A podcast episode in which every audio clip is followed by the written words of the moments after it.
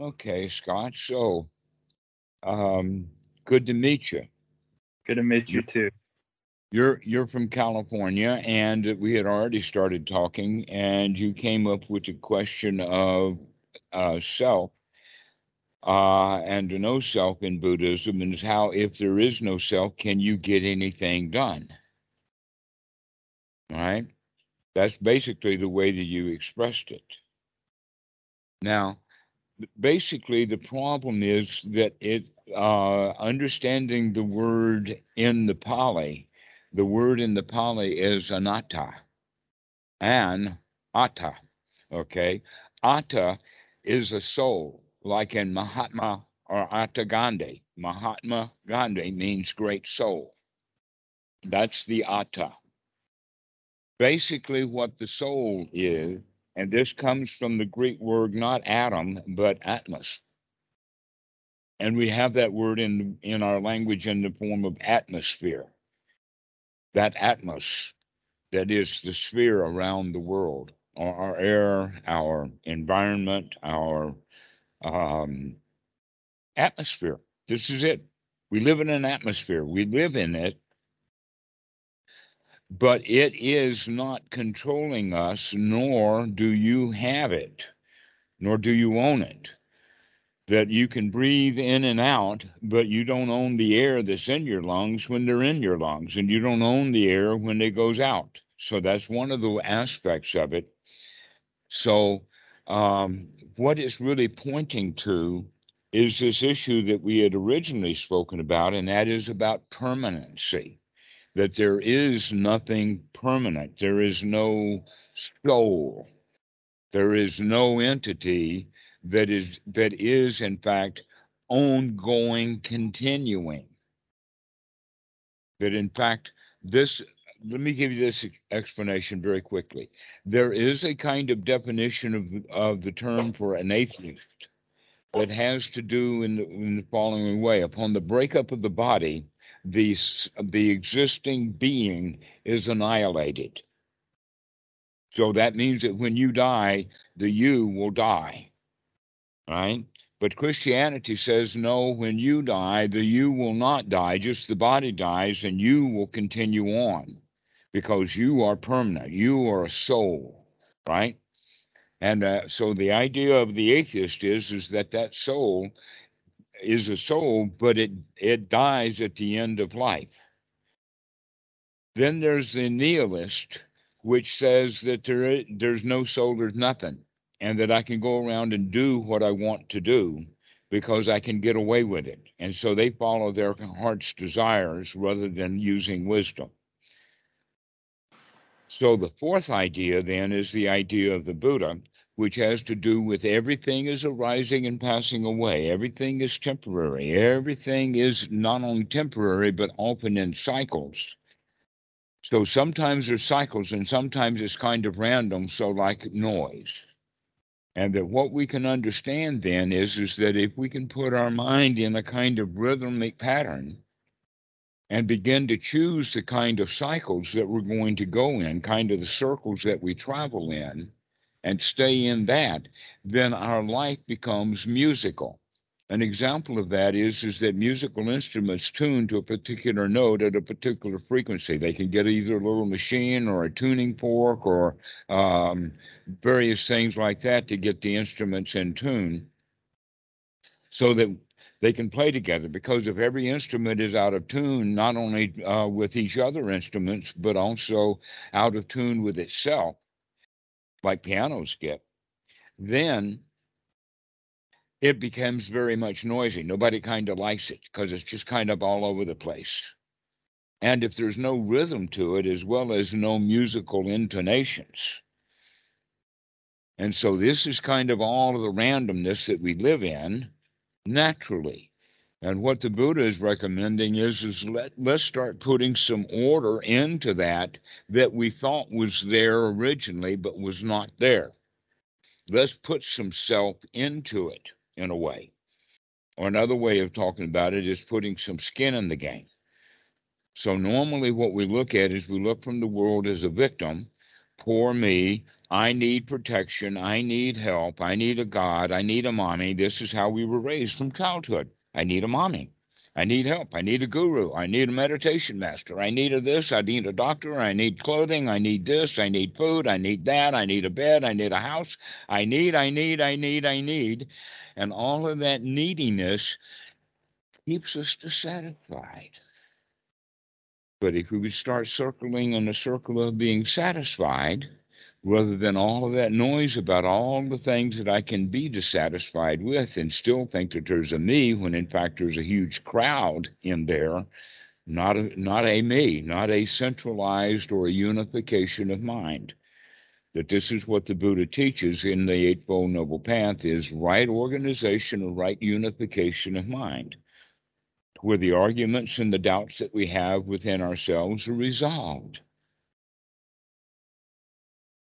And so the the problem is with the word in our language of the word self because that word self has a lot of different definitions and meanings. And when we apply it to Buddhism, we immediately apply it in the wrong way. A, much closer word in English language to use would be the word soul. There's no soul in the sense that a soul cannot be changed that the entire point of the teaching of the Buddha is, is that each one of us can change, that we can move out of dukkha into dukkha nirodha, not in the future, because that's not change, permanently off into the future, rather than that we can change and we can change now. We can make a change right now. What can we change? We can change what we can see is causing the dukkha. Here's an example of that, one of my favorites, in fact. The farmer's on this side of the field, and all the cows are on the other side of the field, and he's got to go over to the cows. And he keeps his eye on the cow and keeps his mind on the cows and gets to the destination where the cows are and watch carefully to make sure that he knows where they are so that he can get to them correctly, if he does that, he will be covered in cow shit. The right way to get to the cows is more than likely spend your time looking at where you're going, watching every step that you take. And then occasionally look at your distant goal, but most of the time you spend your time basically with your eye to the ground to watch each step to make sure that you're not stepping in a mess. So that's a way of approaching uh, correct meditation practice is looking closely to not allow this unwholesome thought in the mind.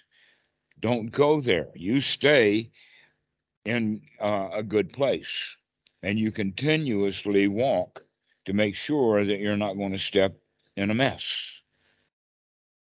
Each mind moment, one mind moment at a time. This is the actual practice then of the Eightfold Noble Path, which you've heard about. And that is to wake up sati, actually to get your eyes off the cows and to look down. And then number two, to see, to really see what a cow pie is with the discrimination between what is bare ground and what is a pile of crap. And then number three, we take the right effort to make sure that our foot is planted on solid ground. And that's each step that we take, step after step. We look at the ground, we see what's there, we check it out, and then we make sure that we're planting the, the next thought into good solid ground. And that's the way that we begin to see things. Now, that's just another example of, um, or a different analogy because the, the, the Buddha also uses the analogy of the uh, cowherd with the with an Indian, you know, with his stick.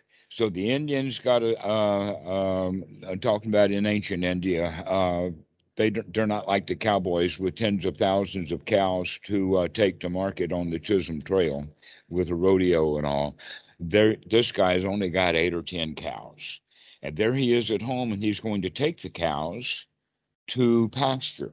Along the way, he's got to take the cows through the village where there are stalls, there are people around and whatnot like that. And he's got to guide these cows and be there with them and whack them to keep this cow or that cow from taking some food or a carrot or something off the food stall and to whack the cow in front to make sure that he doesn't step on a child and whatnot like that, to keep these cows in line while they're in the public area. If the cow herd does nothing, the cows are going to be all over town and everybody's going to be unhappy with it. So he's got to keep these cows in line.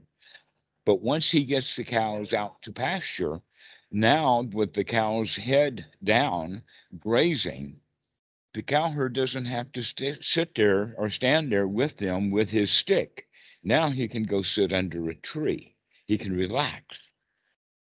So this is how we practice anapanasati. This is how we practice meditation is, is that we wake up and we start getting our cows in order or our mind in order in the sense of having one wholesome thought after another wholesome thought after another wholesome thought about being here in the present moment, to be here now.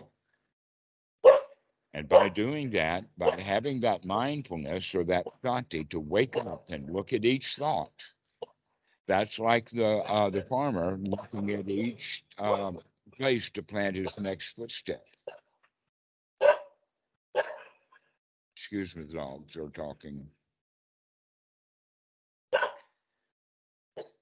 So.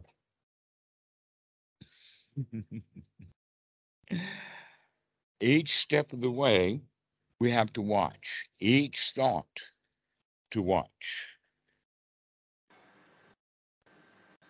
And as we do that, we can begin to have one wholesome thought at a time in the moment, to be here now. Another way of saying it is that we apply the mind to the wholesome and we sustain the mind on the wholesome, the wholesome thoughts, not trying to stop the thoughts or to do nothing, but rather to guide the thoughts into a state of satisfaction. So we talk to ourselves about being satisfied. Go ahead, Dr. Scott.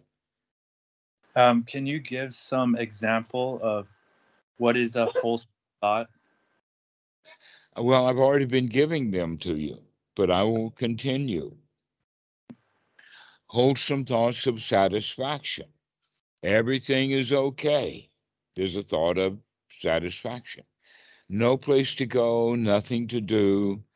The spring comes and the grass grows by itself. Everything is all right. No worries, mate. In Thai, they say, Sabai, Sabai. All is okay. Everything is all right. Got no problems. These are all wholesome thoughts. Okay. Those are it. Also, congratulatory thoughts. When you see that the mind has wandered away from the breath, then you congratulate yourself for seeing that but most meditators are going to take the ordinary trip of criticizing themselves because they weren't doing what they thought they wanted to do.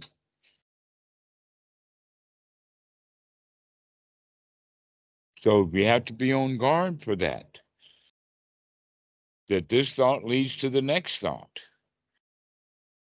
And the next thought may not be as wholesome as the first thought. So catch that and say, aha, I caught, yeah, and come back to a very wholesome thought over and over and over again. That's the style of the Buddha. That's what it's all about.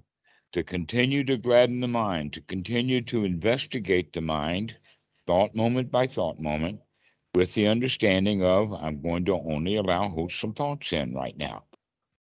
And when we get very, very good at it, then we can start putting some gaps in it. But that's a training that comes later in the beginning, we want to just start getting our thoughts, one wholesome thought after another after another, including getting out of the thoughts of my wholesome thoughts aren't good enough. No, your wholesome thoughts are good enough. These wholesome thoughts are good enough. They're all right. Everything is okay. So, and basically, what we're saying is we come out of the critical mind that we have been trained into since we started school, about the age of six. For some, it starts even earlier. But as a little child, we could play. We could do anything we wanted to, run around, do what we wanted, you know, so long as we could, you know, not destroy other people's stuff. But once we get about six years old, and now it's time to say, to sit down and learn your ABCs. You got to learn to read. Learn your one, two, threes. Do your homework. Put down your cell phone and clean your room. You know the, the trip, right? We were, as children, put to work into the critical world that we live in. And so we have taken on the mantle of being critical of all things. And that's what Western culture is basically about. They call it capitalism, but no, it's really just, um, let us say, uh, a fussy mentality that we just get into being fussy all the time, that nothing is good enough. Everything is dissatisfaction. Doesn't matter what we get uh, uh, or when we do get satisfied, that satisfaction doesn't last. Even the football star who makes a touchdown and everybody cheers and his arm goes up in the air and he feels really good and he dances around and everybody has a body pile and all of that. And three seconds, five seconds later, now he's got to go back on the field and do it again. Over and over we got to get back on that treadmill and and we do that. Why? Because we were trained that way in our own minds. And so we need to see that process also to see that we give ourselves tasks to do and see that that kind of thing is unwholesome because we don't give ourselves an opportunity just to sit down and have nothing to do even when you're trying to do nothing, tr- the trying to do nothing is not nothing. Yeah. but just you know, I don't have anything to do, no place to go. Everything is all right. Can take a rest and relax. And that's the way into going into nothing. Trying to get nothing is just more trying. Relaxing into it is the way to go. And how do we relax? We talk ourselves into relaxing with wholesome thoughts, nurturing thoughts, not critical thoughts, but nurturing thoughts. Everything is okay. Lullaby and good night. Everything is easy peasy. No worries. Wow. What, I mean, finally, we got a chance to rest.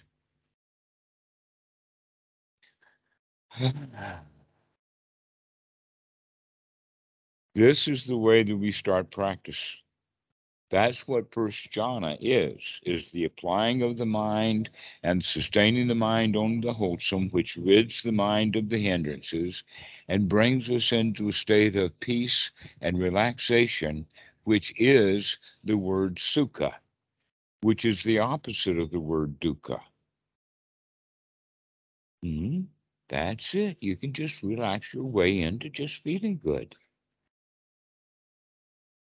So those are actually now, we've talked about three items on the Eightfold Noble Path.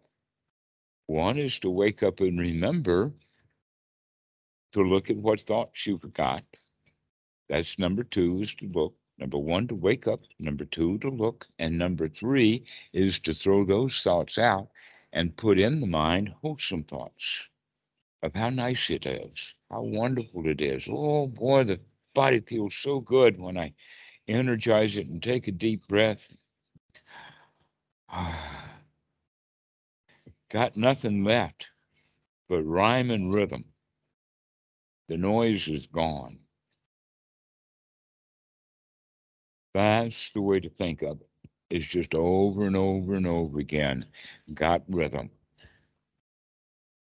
Got rhyme. It all keeps rhyming. No place to go, nothing to do. Everything is easy lullaby, easy. But when we're getting into that state, the mind is actually quite bright in order to maintain it. This is what we mean by brightening the mind. Get the mind in a nice, easy state.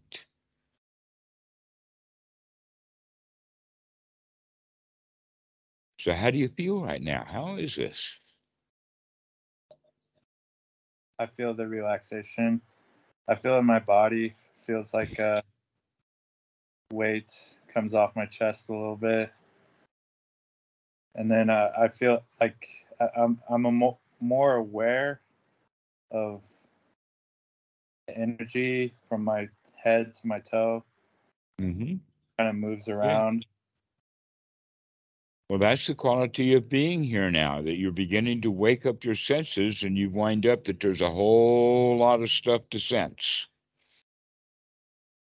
And yet we spend so much time thinking instead of observing with sensual awareness. And so this is the part of the change that we started with in when we first started talking, we started talking about what is self and what is no self when we get into those states, there's no room for any selfishness, that we're relaxed and comfortable and happy. That's in a state of no self, in the sense of no selfishness. So that's a way of looking at it. Another way of looking at it is, is that, but there was nothing permanent that was suffering in the first place that the suffering was always temporary. And the suffering was associated with self. And when we're in a state of relaxation, when we're not suffering, then there is no selfishness. There's none of that. So it's certainly not permanent because you've just felt it not being there. A weight off your chest is how you described it. That was yourself sitting on your chest.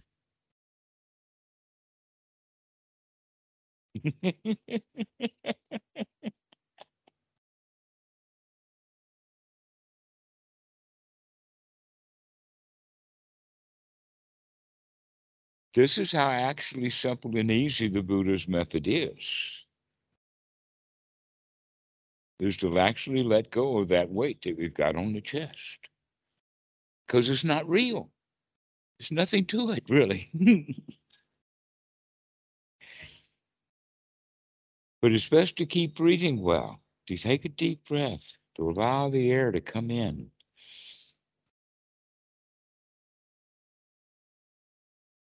When we breathe out, we intentionally relax.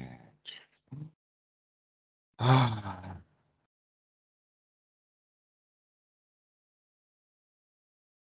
Yeah, I think uh, the breath, focusing on the breath, the weight on the chest, it the weight on the chest doesn't actually exist, right? Mm-hmm. But when we bring our awareness to the breath, the emptiness of the breath shows the emptiness of the weight on the chest. Because because the weight it feels like it's in the chest area. That's the same place the breath is, right? Mm-hmm. Other people call it not a weight, but they call it anxiety. But that's still the manifestation of the self. Here's another way of looking at it, completely scientifically, and that is, is that there are uh, human instincts. We have four primary instincts, with the primary instinct number one of that group of four is the self preservation instinct. Above all, the instincts are there to keep us alive, to keep the in the organism preserved. So, when um, when the alligator is surprised by the snake, the alligator will immediately resist. That self-preservation instinct comes up immediately, and is there to protect us. The child will use it to not step in the road. Okay? Let us say that the child is running into the road chasing a ball and he hears his mama yell, Don't go in the road.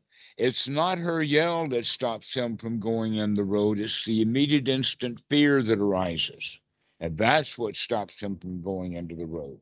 So these fears have been keeping us alive all our lives, and we can congratulate that self preservation instinct. Otherwise, I would have been dead many times.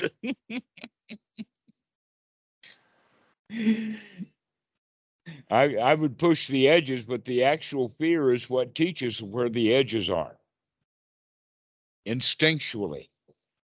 But in so doing, it often makes um, where the boundaries are uh, blurred, indistinct, and often set in childhood to where the reality is is that there is no boundary there after all. And so this is what creates living in a box is because it's the fear that wants to keep us set within boundaries. And so this is one of the points about um, the practice of anapanasati is to begin to teach ourselves that right now there's nothing to fear. This is one of the wholesome thoughts. You ask the question, what's the wholesome thoughts? Thoughts that I'm okay. Thoughts of there are no animals here eating my legs. Thoughts, well, that's actually not true right now because I'm in Thailand. They're just little tiny, tiny animals, but never mind. Um, the the point is is that we want to get ourselves into a into a state of feeling safe and secure. Just like i was able to talk you into that state just a few moments ago. Because you felt secure you felt safe. So talking yourself again into feeling safe. Now many of the westerners will say i i talked myself into feeling safe and then i felt safe and then all of this stuff opened up for me. Now I want all that stuff to open up for me. So now I'm going to go try to pry it open rather than recognizing, no, we got it open the first place because we knew the key to it. And the key is, is that we talk ourselves into feeling safe and secure. We talk ourselves into being comfortable. That we nurture the child within that feels unsecure and unsafe and doesn't quite know why. Just because it's an old habit, that's why. And also because we give ourselves unhealthy, unwholesome, and unsafe thoughts from time to time. Like, oh, I've got to write that email. Or it's time for dinner. Or uh, things like that. We have these thoughts. Uh, I wonder when he's going to call. Well, that's a good. thoughts. But what's wrong with dinner time? Yeah. a good one. Uh huh. Those are thoughts of the future.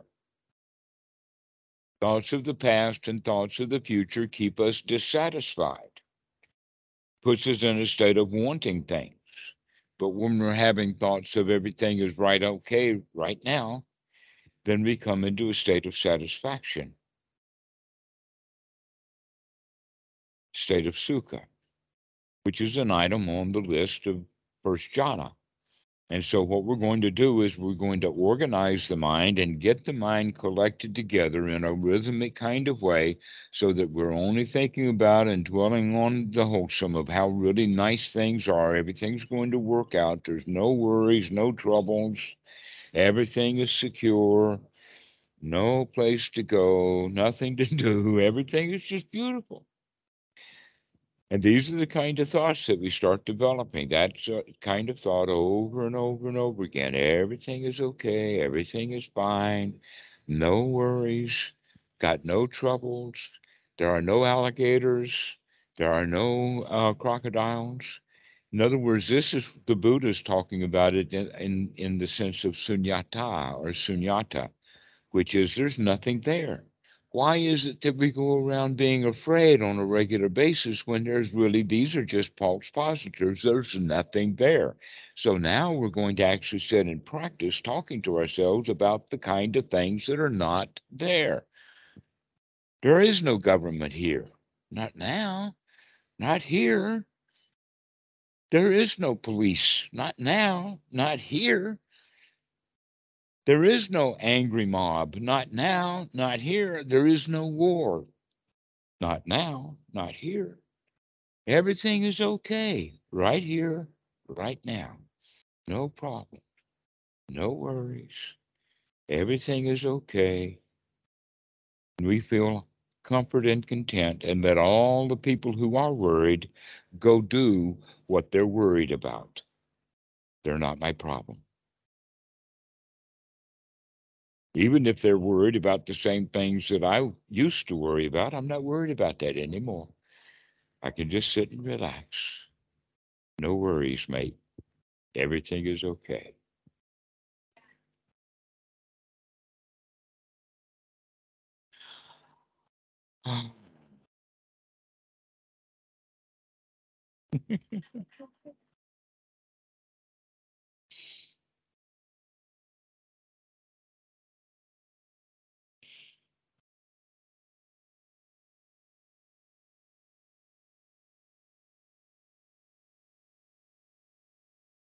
And as we reflect, I can do this. I can do this.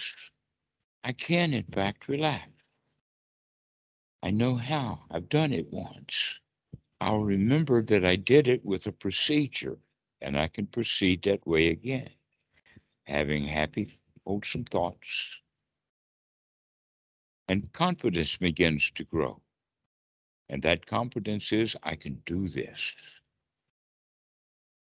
And we start changing the attitude from being a victim who needs things, who wants things in order to get things so he can feel secure and safe and satisfied. We're just going to feel safe and satisfied and secure without all of that stuff. Then we don't want anything.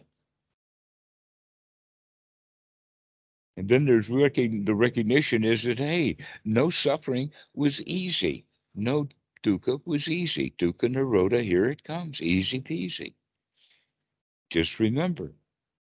Just remember to apply the mind to the wholesome and keep it wholesome. And everything falls literally into place because wherever it landed, that's its place. so everything falls into place.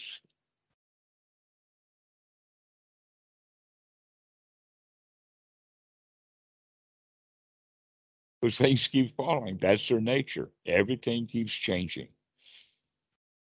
And all we need to do is just sit and watch the show. Just enjoy the show.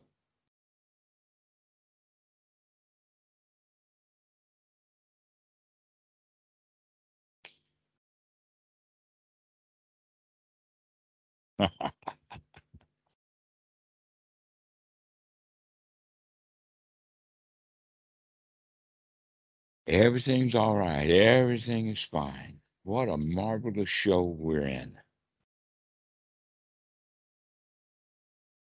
Shakespeare says all the world's a stage. Go ahead. Go ahead. Kind of a weird show. Say what? It's a strange show. It's a Well, that's a judgment call. That's a criticism. true. Let us call it entertaining. A hilarious show. A three ring circus with thousands of rings. There's a show going on in every corner. That's the anicca. Everything is happening. Things are not static. They are not in a way that they're supposed to be because too much is going on to ever decide what was or should supposed to be.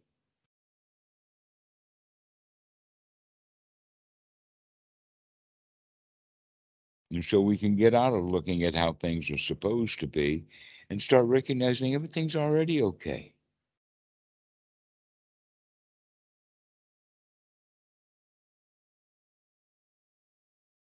We're all at home here now.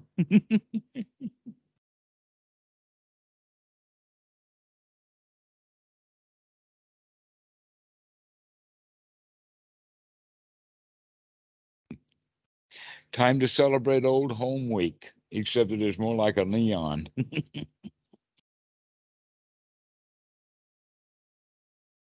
Old Home Week. What do you mean?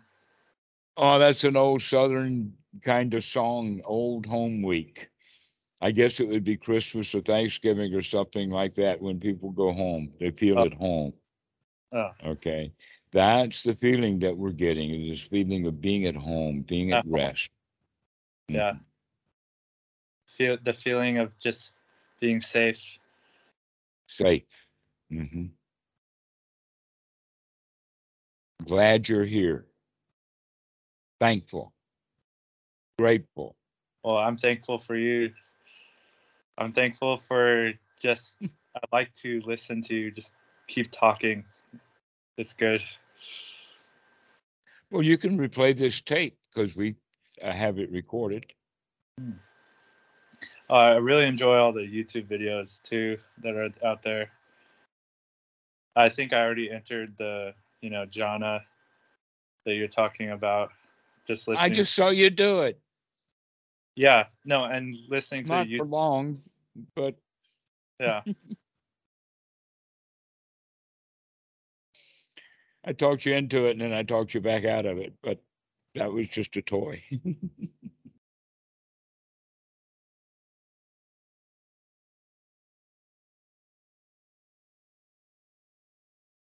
so I'm glad that you can enjoy the experience.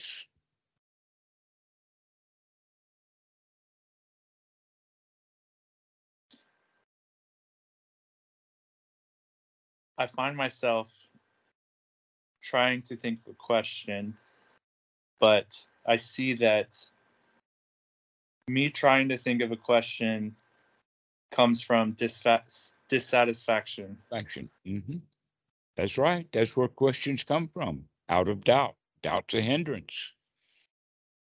When you feel really satisfied, you got no questions, got no worries.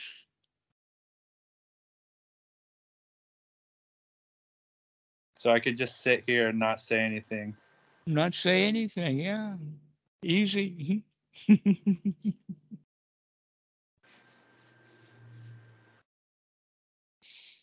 Just sit and enjoy. Just breathe and be easy.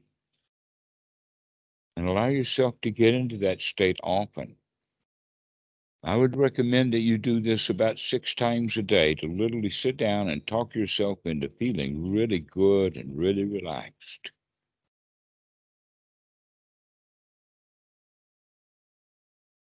How long do you do it for, or just until you feel good? Well, it didn't take me that long. I would say maybe now 10 minutes, 15 minutes, 15 minutes to sit down. Just get yourself into a really nice, peaceful state. Breathing well and having wholesome thoughts about how nice things are and how easy it is.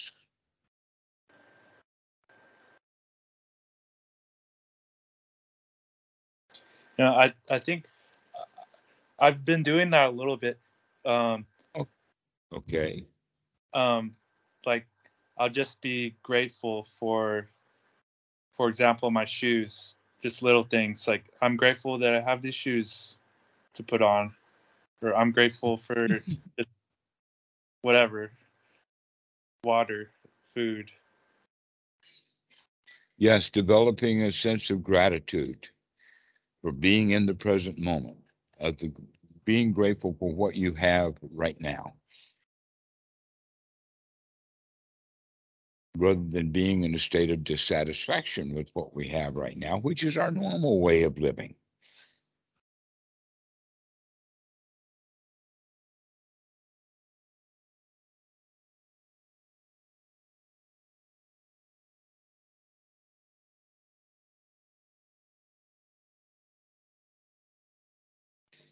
And so we want to spend more and more time in the mind moments of being grateful for being here now. Wow, I really do appreciate how good things are right now.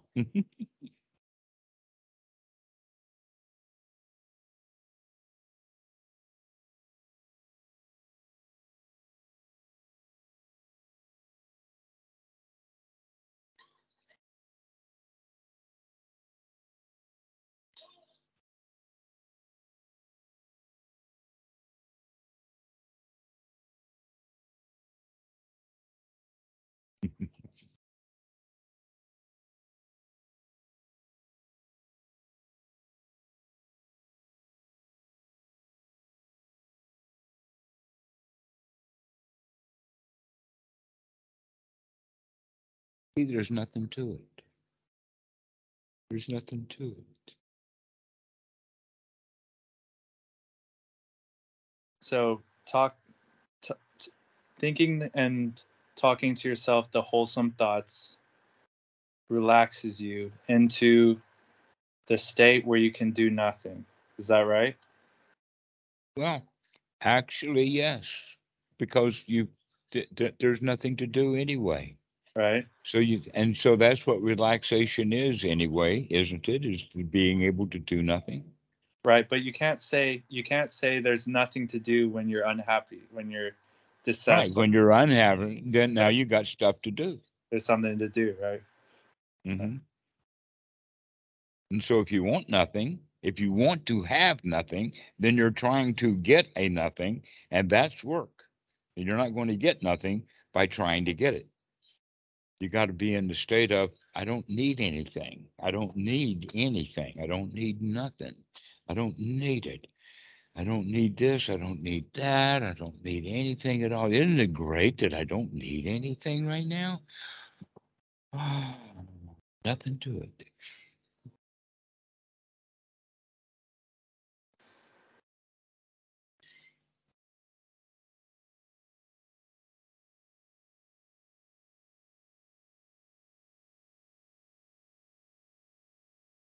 I don't need awakening.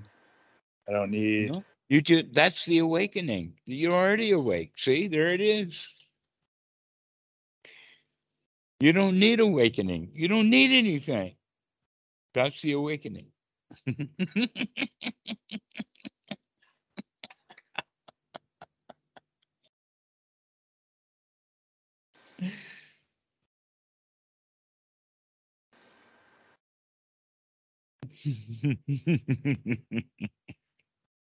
yes, I know that's profound. You really don't need awakening and recognizing that you don't need it, that you already got all that you do need. That's the awakening. yeah. There's nothing special about the Buddha. Nothing, no- nothing special. Nothing special.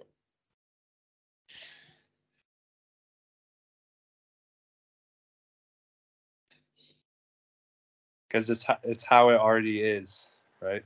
Everything is already okay. It's the humans that have gone around destroying their own paradise. It started with Adam and Eve.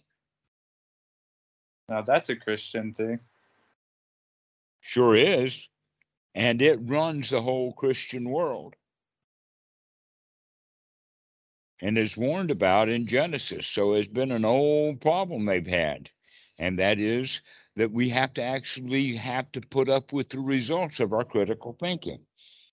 Eating of the fruit of the knowledge of what's right and wrong, and by going around judging this is right, this is evil, this is wrong, this is good, this is bad, this is you do this, this is our standard, and start setting up a bunch of rules, that destroys paradise.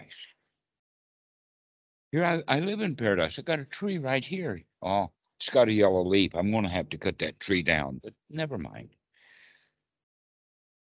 I mean, why should I allow a tree that's got a yellow leaf in paradise? What what's wrong with the yellow leaf? Well, that's the critical mind, isn't it? What's wrong with the yellow leaf is a, is a logical question. but the critical mind don't like the yellow leaf, and he's going to tear down the whole forest just because he's going to find yellow leaves that he doesn't like. Or or I'm thinking maybe the trees are Thailand because leaves turn yellow here in California in the winter. Well, uh, th- th- that this is actually one of the variety of ficus. There's a Oh. lot of ficus, and the ficus do turn yellow, and the leaves fall off. Some of them at a particular time of year, and others just on a regular basis. But it's not a fern; it's a ficus. You know, like Ficus benjamina and Ficus buddha, and this one actually is what, what is called a sem or symmetry, sema. But they're they're known to have big, broad leaves. You know the sh- the big, broad leaf shape, the heart-shaped leaf of the Bodhi tree. Oh. Okay. Yeah, that kind of tree will have leaves that turn yellow, turn brown, and fall down, even in the tropics. That's beautiful. Everything is temporary. Every leaf turns yellow and dies. And if we don't like a particular part of that cycle, then we get attached to it. And when things change, we don't like it. And when we don't like things, we're in the state of dissatisfaction. And every tree around us has leaves turning yellow. We don't like it because we think that we, things should be the way that we want them to be and they should stay that way, wanting things to be permanent. The whole mentality is to change that all around where no, everything is all right. And I mean, my job is just to just enjoy the show, is to enjoy show. Oh, that leaf's turning yellow right in front of my eyes. that's, am- that's amazing. Yeah. And so that's a, it's a change of attitude from the being a victim of the world into being a champion of the world, the champion of your own world, an emperor, in fact. It's been said that everyone is an emperor of their own pile of dirt. But most emperors are buried under their own pile of dirt. Can you sit on top of your own pile of dirt? If you can sit on top of your own pile of dirt, then you're above it. You're above the world. That's in fact what the supermundane means. That was your original question is what does supermundane mean? It means to be on top of the world. To be on top of the situation. To not be buried under it. That you're above every problem that ever could exist. Aloof, erect, tall, noble, a lion. That's what Buddhism is about, is to get above it all. Just because you like to watch pig wrestling doesn't mean that you got to get in and wrestle with them. Better to stand aside.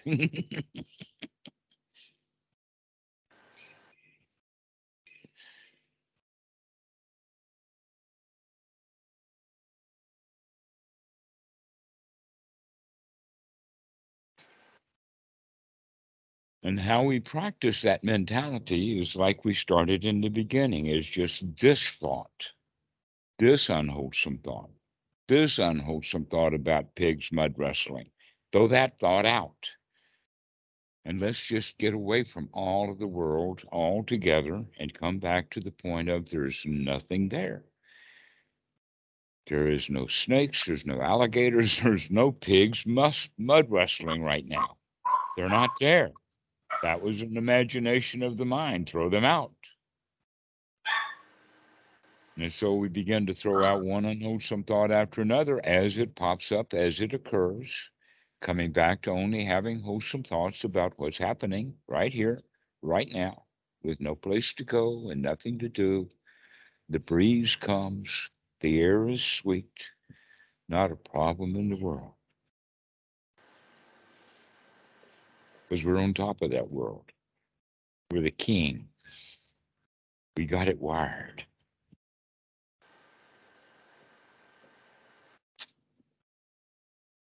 We know when the coconuts fall.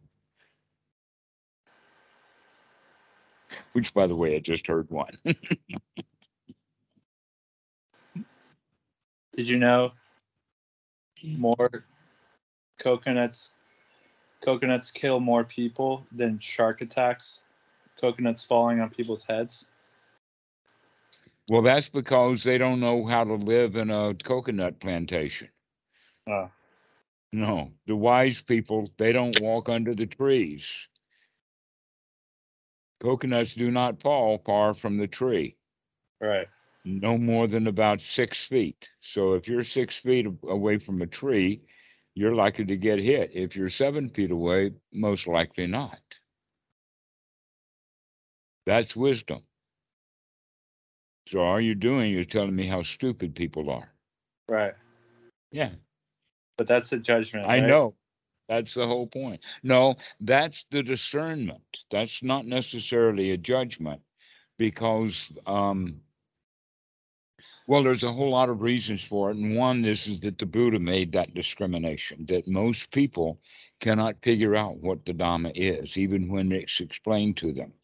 And about half of those who do understand it don't like it a bit and become its enemy especially those that are predestined to be authoritarians and or want to control or run other people's lives because the whole teaching of the buddha is for each one of us is to get away from trying to control other people okay and so there's been quite a lot of enemies that buddhism has had that the bank president for instance does not like the hobo sitting on the pavement in front of his bank door Why? Oh, well, we've got better standards here. And besides that, hobo is teaching people that it's okay to sit down and do nothing. I want them to want, own a bank. Okay. So that's the mentality. And that hobo, excuse me, that bank president who hates the hobo the most knows that the hobo's got an easier life.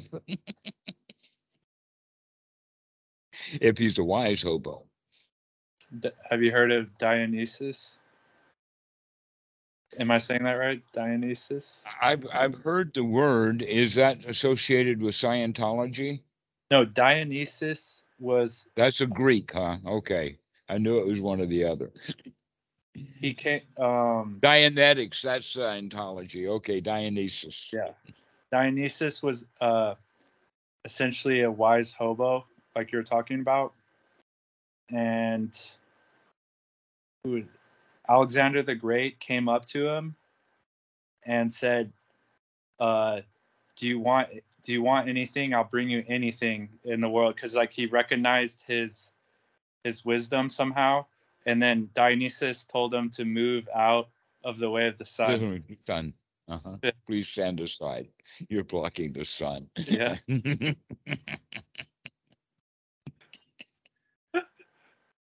yes, I've heard that. That's what it reminded me of. All right. Well, that's why.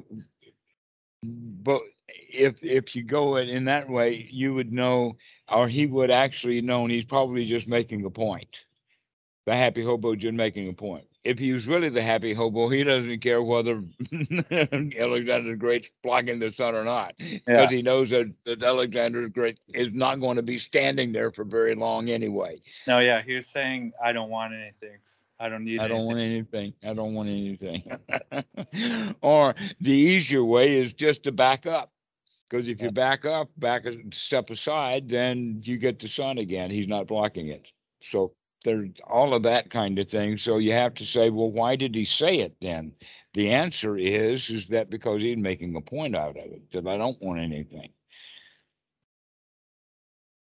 That all I want is something that I can already get easily.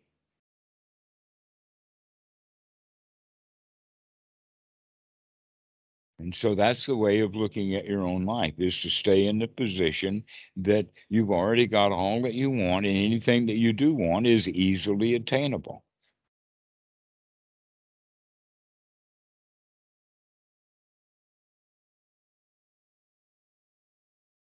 And so if you mail order something, you have to wait for two days, then don't wait. Just don't need it until it arrives. Then when it arrives, oh, you're pleasantly surprised to see it arrive. Now you need it because you got it. But don't need it until you got it. If you need something that you don't have, that's dukkha.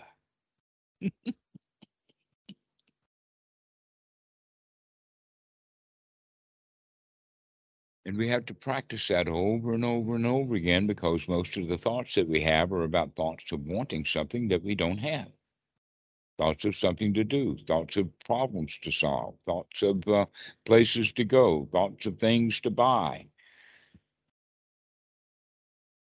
All kinds of thoughts drive us around, and most of them have to do with either wanting something or trying to follow some rule that we've invented or heard someplace.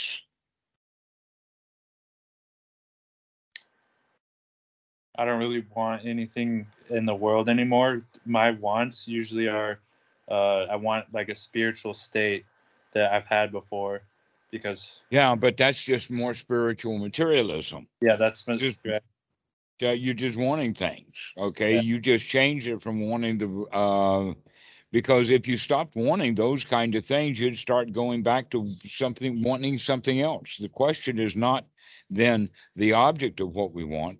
The issue is that we want things because we're not satisfied. And if we get ourselves into a state of satisfaction by talking ourselves into it, then we don't want anything anymore. And the way that we talk to ourselves and to get into that state of satisfaction is by saying, I don't need that. I don't need that. Not now. I'll deal with that later. I can keep putting things off and just take it easy. No place to go and nothing to do, and everything is easy. And we need to practice that over and over and over again. And pretty soon we can get the hang of it.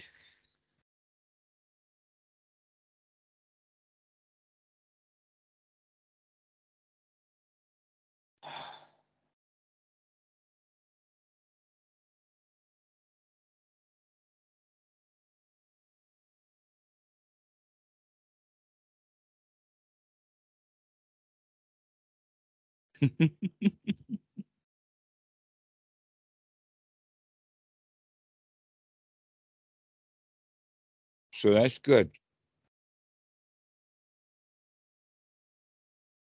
So I think that you kind of understand what we're going for. So I would recommend that you do that. And as you do, uh, practice for a few days and begin to get some experience at actually practicing everything is okay so that I can do nothing rather than, oh, I need to get into a state of doing nothing so that I then will feel good. No, you feel good first and then you get into there's nothing to do. So go practice that for a few days and then call me and we'll talk again. Okay. Thank you so much. All right, Alright. Scott. All right. Bye bye. Okay, bye bye.